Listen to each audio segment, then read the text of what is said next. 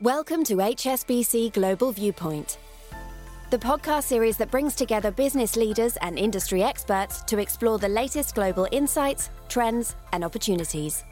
Make sure you're subscribed to stay up to date with new episodes. Thanks for listening, and now on to today's show.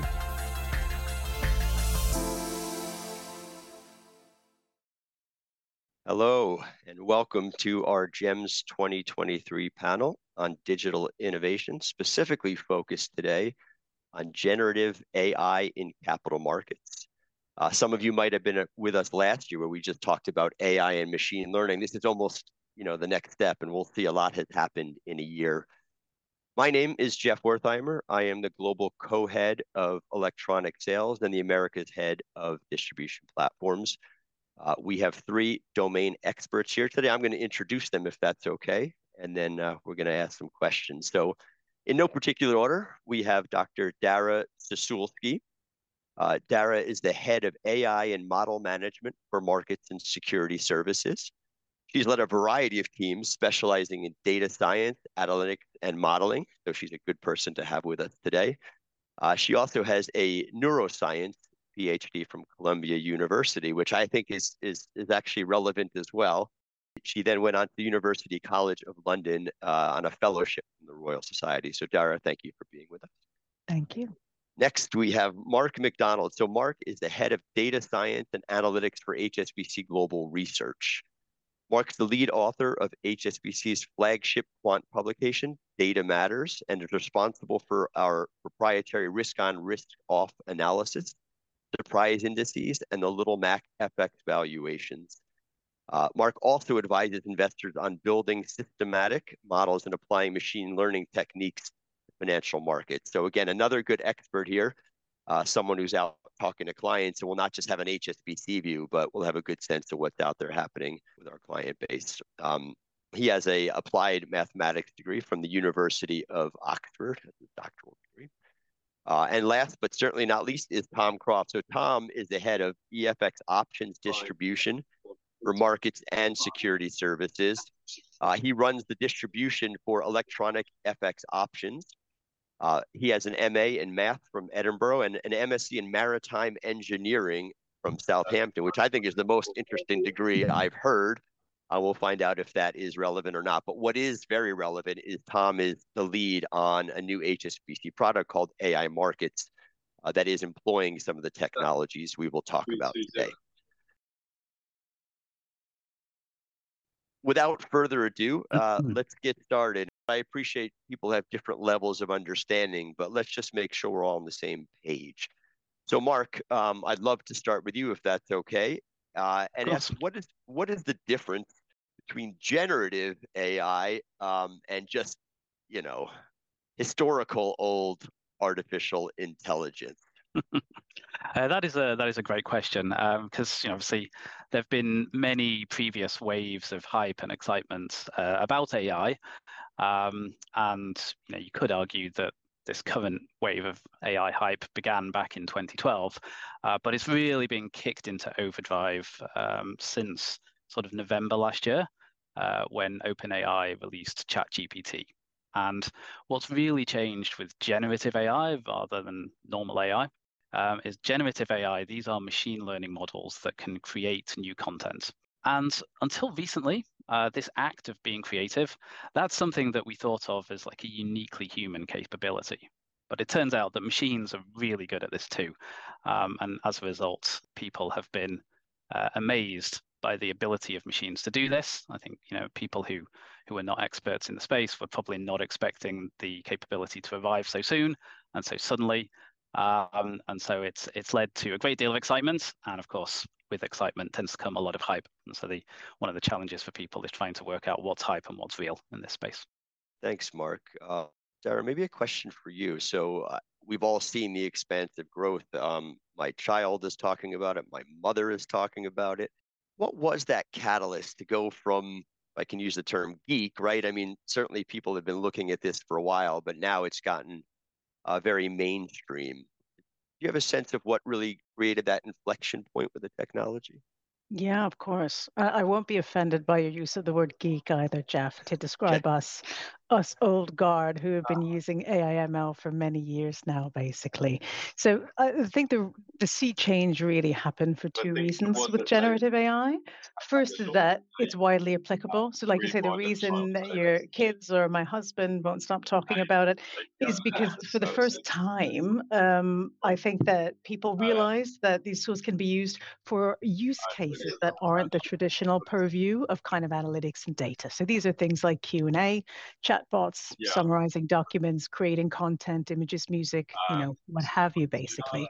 And the other really key thing here is that for the first time ever, a lot of these tools are accessible to a wide variety of people.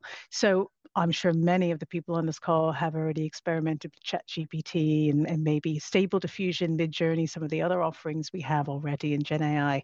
And that's because these tools are being presented to people on the web via interfaces where pretty much anybody can pay or just have access to them straight off the bat and, and kind of get a sense of the art of the possible, really. Thank you very much not to dive in too deep, but I think now might be the appropriate time, Mark, to talk about the large language models. You know, how are they able to generate the text, which just sounds so informed and intelligent? And I'm also curious about just, you know, how is it and where is it pulling all this data from? Yeah, of course. Um, so the way that these models um, are trained is you you feed in lots of lots of examples of text, so words in a sentence, and you ask it to predict missing words. So either words that are missing in the sentence or the ones that we use for generative models, trying to predict what words come next. And so these models are really trained to just produce plausible continuations of an input. And you know, it might seem bizarre that you know, a model like this can um, you know, appear intelligent when trained at such a um, a simple seeming task. But um, you know, let me give you an example. Let's say I start a sentence, say, as a data scientist, I am good at. Know, there are some words which are likely to follow there, so maybe coding or statistics or data science. Um, there are some words that are not likely to follow there. If I said, as a data scientist, I am good at cage fighting. Now, that is a weird sentence, right? And anyone who's like half listening to this call while checking their emails would, would suddenly be like, hang on a minute, what did he just say? It's clearly absurd. And uh, we all know it's absurd because we have the context of how the world normally works and what are typical things for, for people to say. Uh, for a AI model to be able to complete any sentence on any topic in a sensible manner, uh, it's actually a very hard task and it needs to encode a lot of knowledge about how the world typically works in there. And this is how you train them. You give it pretty much all the text you can find on the internet. And this, um, you know, once once you have a big enough model that's powerful enough, it can encode a lot of information about uh, about how language is typically used. And you know, as a result, you know, it's seen the whole internet. So it's seen um, you know all the classic works of literature in in every language. It's seen vast amounts of technical information on any topic. Um, it's seen like huge amounts of commentary on news and current affairs. And so it can seem um, intelligent and well informed about all these things. The downside, of course, is that it's seen all of things like Reddit and 4chan and uh, perhaps less salubrious forms of um, of commentary. And this is, you know, one of the reasons why the uh, one of the big challenges about these large language models is how do you constrain the information that they produce so that they don't end up um, encoding and exacerbating existing existing biases. And I have to say, Mark, that that's probably the clearest description I have heard on generative AI so far. So I, I really do appreciate that. That's incredibly useful.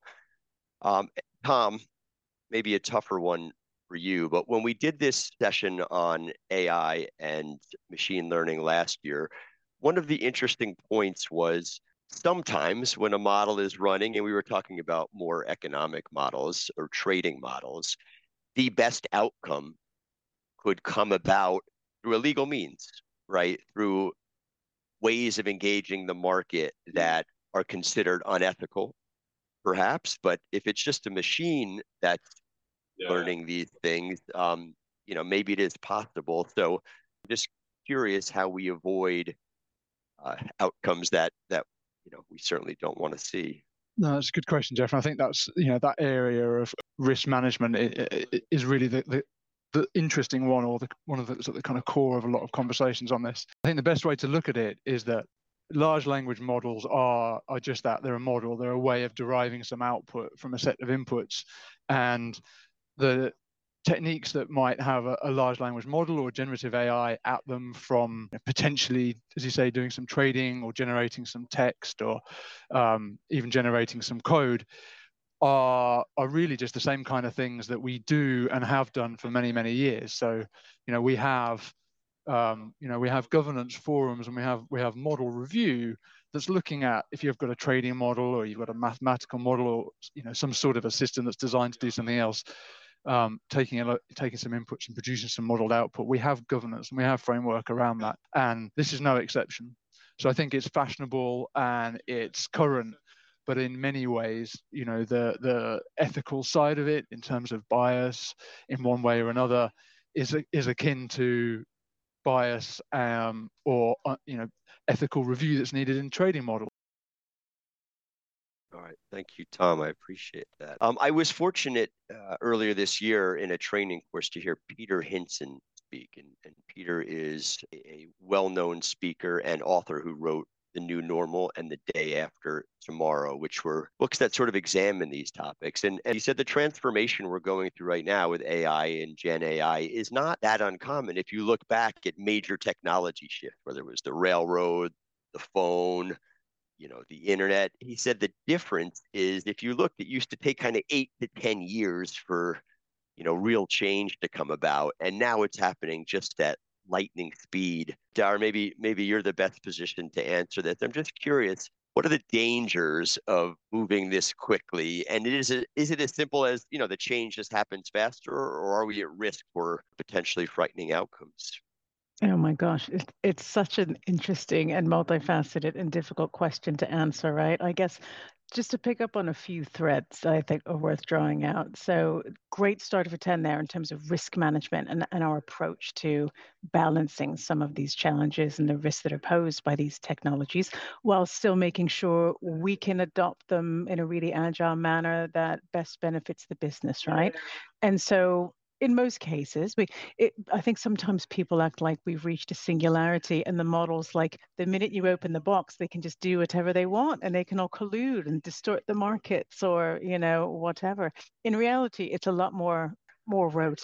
Uh, and we have really well trod risk management frameworks and processes for model development and, and moving models into production and then monitoring models to make sure they're performing as expected and, and nothing is biased outputs aren't being produced and everybody's behaving properly. So that's the thing that I think it's worth just reminding people because sometimes when we talk about generative AI, we think it's like we're unleashing some kind of beast. But in reality, at least at HSBC, it's certainly not the case.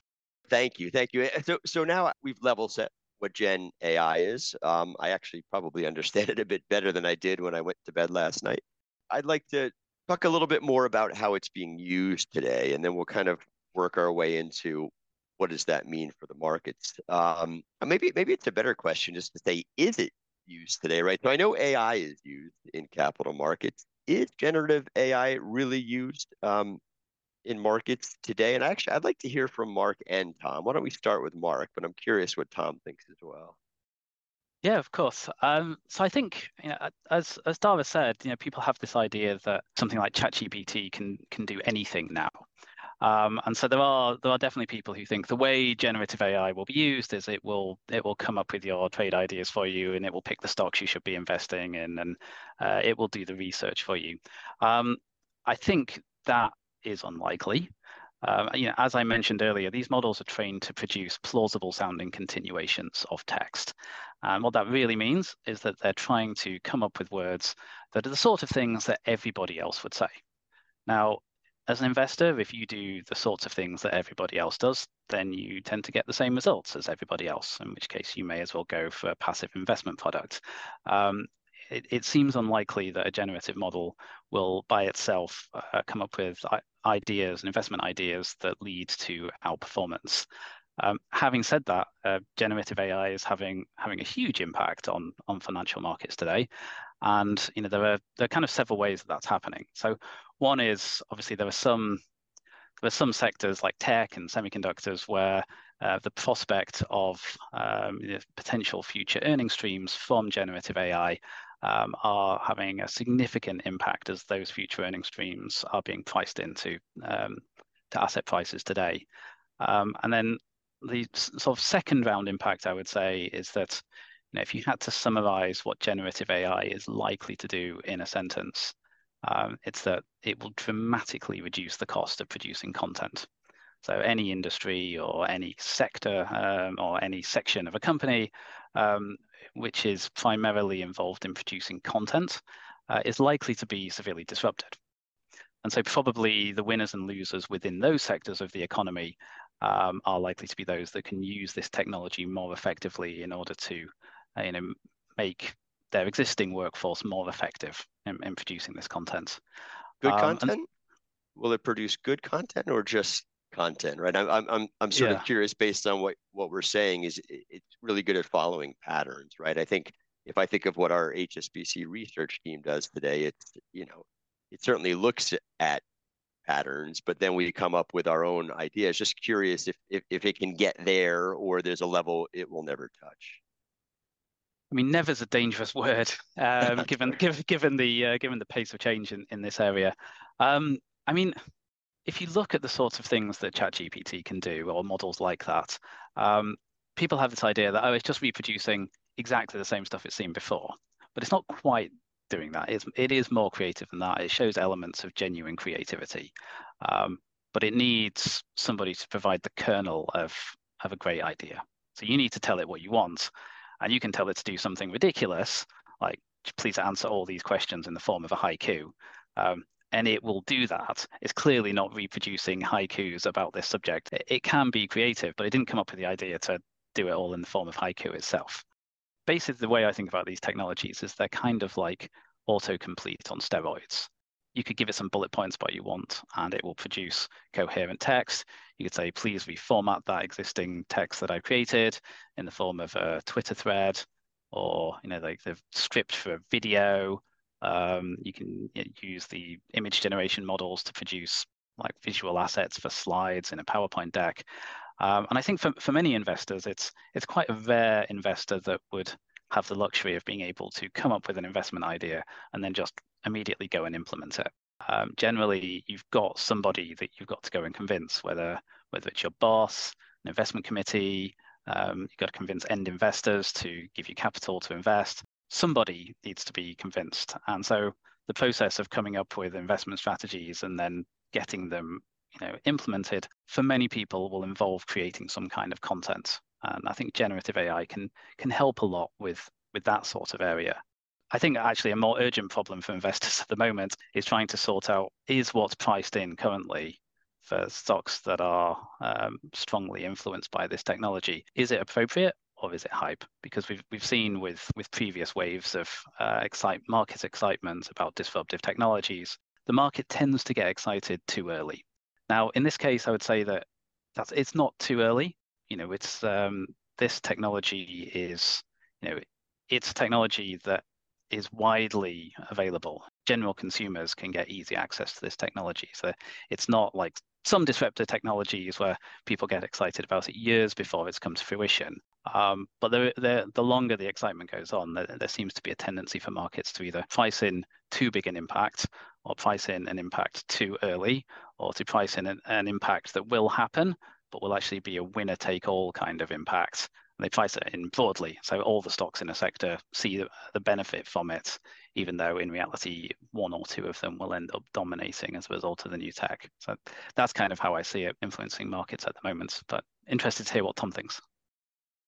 I think it's really interesting to listen to Mark's view, and obviously from a, a, kind of equity and a, and a firm and a stock perspective. I think the way I look at it is more about some of the diverse. You know, overall, you know, the question I think is is is it being used, right? And and, and I think broadly the answer to that is no, not really at the moment. I think we're at the beginning of the journey um, I think it will be a very interesting journey.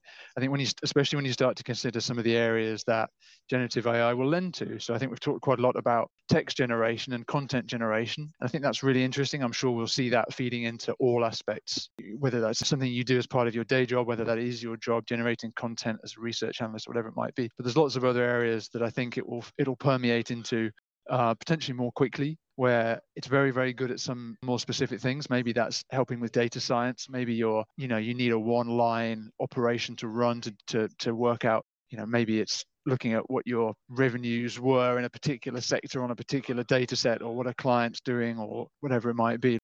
You know maybe you're looking at a, a chatbot example or natural language processing like we do within hsbc ai markets.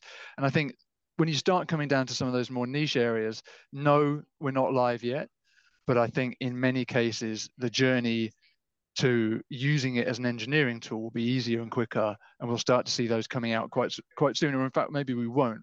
Maybe there'll be tools like other software development tools that will just kind of sit there and, and, and feed our products and services more quickly. Thank you. I'm so thinking about AI markets, the, the product that you work on uses natural language processing, NLP. I'm just curious as I'm thinking about it, the ability to process language is a component of this. I'm, yeah. How how important are they in lockstep the development of the two? Or are they dependent on each other? Just curious how that plays yeah it's a good question. They're not dependent on each other. They're not in lockstep. But i think i think you know what we offer in in ai markets is a really a portal for accessing the best of hsbc so you know whether that's drawing data from our global desks whether it's accessing liquidity and accessing prices. And in many many cases those are those are specific things that one of our clients are looking to do or, or a member of our staff. And that kind of contextual awareness and that that, that uh, generative AI, you know, I understand the meaning and some of the context and the background is not applicable. And we have, you know, AI markets live now using many, many non-generative AI applications, and it's very successful. I think the interesting thing will be where those that contextual awareness and understanding a little bit more about um, you know what you're trying to do can expand what we're trying to do in our markets. Give an example where, you know, we look at research and, um, you know, maybe some of the content that Mark's putting out. You know, Mark's publishing, you know, a piece every day on, let's say it's on AI or on uh, or on emerging markets or whatever it might be. It, you know, our clients can can read that and can access that in a number of places. But maybe they want a four-line summary of the last one week's discussion on um, on emerging market or property in China or on elections in Turkey and generative AI can help distill both the question and understand that context and drive the search or help distill the content um, and, and give summarization. And we're looking at all of those things with an AI market. So, you know, I think it will be, it, they're not in lockstep, but it will be a very, very interesting aspect to it. So, how do companies who are employing generative AI um, give clients confidence by providing a level of transparency? And if that's not a hard enough question, you know, are the regulators up to speed? You know, is this something that the regulators will be able to get their hands around? But I am curious just what you think in terms of transparency. How do you give your clients comfort without giving away your intellectual property? Yeah, I'm going to answer that in two parts. If I think the, the, transparency bit, number one, I'm going to hand back to Dara, who I know is the expert on the regulatory view. For me, I think when you're thinking about transparency, the first thing to think about is is how much are you asking for of your generative AI. So I think you know if you're saying tell me everything that I need to do and I need to know about the world in three sentences and you don't look at anything else, you're asking an awful lot of a model that and obviously you know the accuracy threshold on that needs to be very high. So the first thing I'd say is where we're looking at it in practice, we're looking at it on the applied AI side, is to try and keep those use cases small and succinct. And you know we're asking for individual things where the measurement of transparency is, is, is easier right? And that might be you know give me some news or give me some um, some commentary on something. And there rather than relying on you know on that three line output for example we'll provide the the references. And i think that kind of traceability you know yes you've got a four line summary of what's happening in the market. You know here's the six links. I won't name names but you know to some well-known news sites that's going to explain away where i got that content from. So you you've got that summary but it's not a black box right? But i think having that transparency in those early um, client facing and internal live facing models is really, really important. And I think being able to dig into, you know, we've got some of these things that we're looking at in development, and I can ask for summaries on news, summaries on market events. But the first thing I'm doing is validating that. So if I see there's been something interesting happen in my two-line summary or eight eight bullet points that I've asked for to summarize a particular piece of market activity, the first thing you're doing is cross-checking that and you're understanding the detail behind it. And I don't think that's just for me. I think that would be for in all cases, you know, with this kind of thing, that that transparency from front to back is something that's going to be really key. And also, I think that's a that's a place that we can you know we can differentiate ourselves because if you can have an implementation that's not a black box, you're using some of that generative AI technology under the bonnet, but you can provide those references out to the world to allow people to a certain extent do their own independent research. You can provide that reliability and that confidence, you know, in, in, that your uh, your distillations is, are right.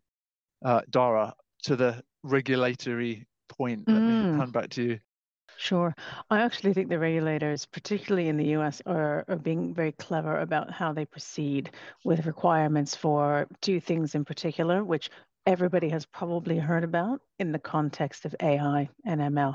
So that's transparency, as we just spoke about. So, first, disclosing when AI is being used first and foremost, which isn't always obvious, right? And to enabling people to understand how an AI system is developed, trained, operates and how it's deployed. And that's something that, like Tom says, is, is model risk management 101. So that's nothing new there. In terms of having to reveal IP or, or anything like that, actually the regulators and, and the consensus view is that's that's actually not required in most cases. And they appreciate the fact that in, in some contexts it's not possible. In some in other contexts or in many contexts, it's not actually that valuable for someone to just send a whole bunch of code or an enormous, you know, data set or something across and saying, well, here it all is. So they don't even bother making that a requirement to begin with.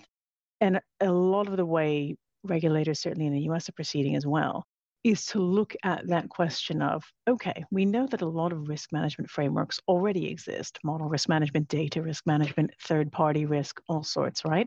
What are the gaps? Are there any AI specific gaps that need to be plugged here?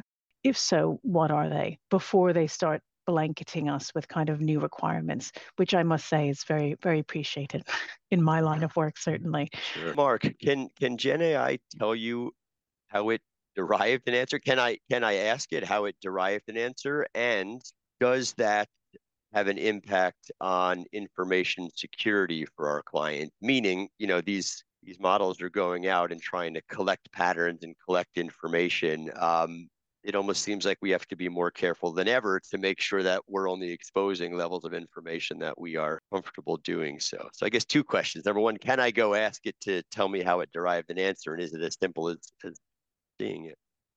So you can ask a generative model how it um, how it derived the answer. If you just go direct to a generative model and say, answer this question and tell me tell me where you got this information from, um, because it's just generating plausible continuations of text, it's likely to give you a confident sounding answer and then make up fake references. So it'll say, oh, I found it in this academic article by some academics with names that sound plausible and a journal name that sounds plausible but doesn't actually exist. Or like some lawyer discovered um, in, in the US um, that it will you know generate a legal case for you filled with um, precedents that don't actually exist. So generally, the sorts of workarounds to this are um, actually constrain the the way that you ask it the question. So, for example, um, many many of the sort of question answering questions that we're starting to see in heavily regulated industry, a user puts in a question. What actually gets sent um, to the generative model is the first step is that question is searched in a normal way, you know, like standard technology that's been around for a long time, uh, searched in a database of, um, you know, reference material, whether it's, you know, let's say it was an HSBC specific thing, and you were looking in all the HSBC documents that were that were internal, and say, go and look in this database and find re- records in this database that seem to be good search responses for this question, and then what actually gets sent to the generative model is please answer this question using this information. And then what the uh, generative model can, can send back is hopefully the generative response will then take the little snippets of information that it's given and answer the question just using that rather than uh, making things up. And um, as Tom was mentioning earlier, um, the system can be built in a way that will show the links and say, like, if you want to go and verify this information, this is the information which a standard search would say um, should answer these questions. So you can actually go and, if you want to interrogate this in more detail, um, you can like read the raw source material yourself. That seems to be a much safer way than just asking the model because the model Um, it's trained on everything that humans say. Humans sometimes lie and make things up too, and that's that is that is the downside. Mark, Dara, Tom, thank you so much for your comments. Generative AI, emerging technology, you know, these are things that clients are looking to understand. I think we've started a conversation here. You guys have given me a really good sense, first of all, of exactly what is generative AI. But I think I have an understanding of where we are on the continuum. And it feels like there's value to be derived today, but it's nothing compared to the value that we're going to see play out in the course of the coming days, months, and years. So I look forward to updating, you know, hopefully sooner, but if not anything else on the next GEMS panel in the following year. And I can't wait to see how far we've we've gone. Thank you for joining us at HSBC Global Viewpoint. We hope you enjoyed the discussion. Make sure you're subscribed to stay up to date with new episodes.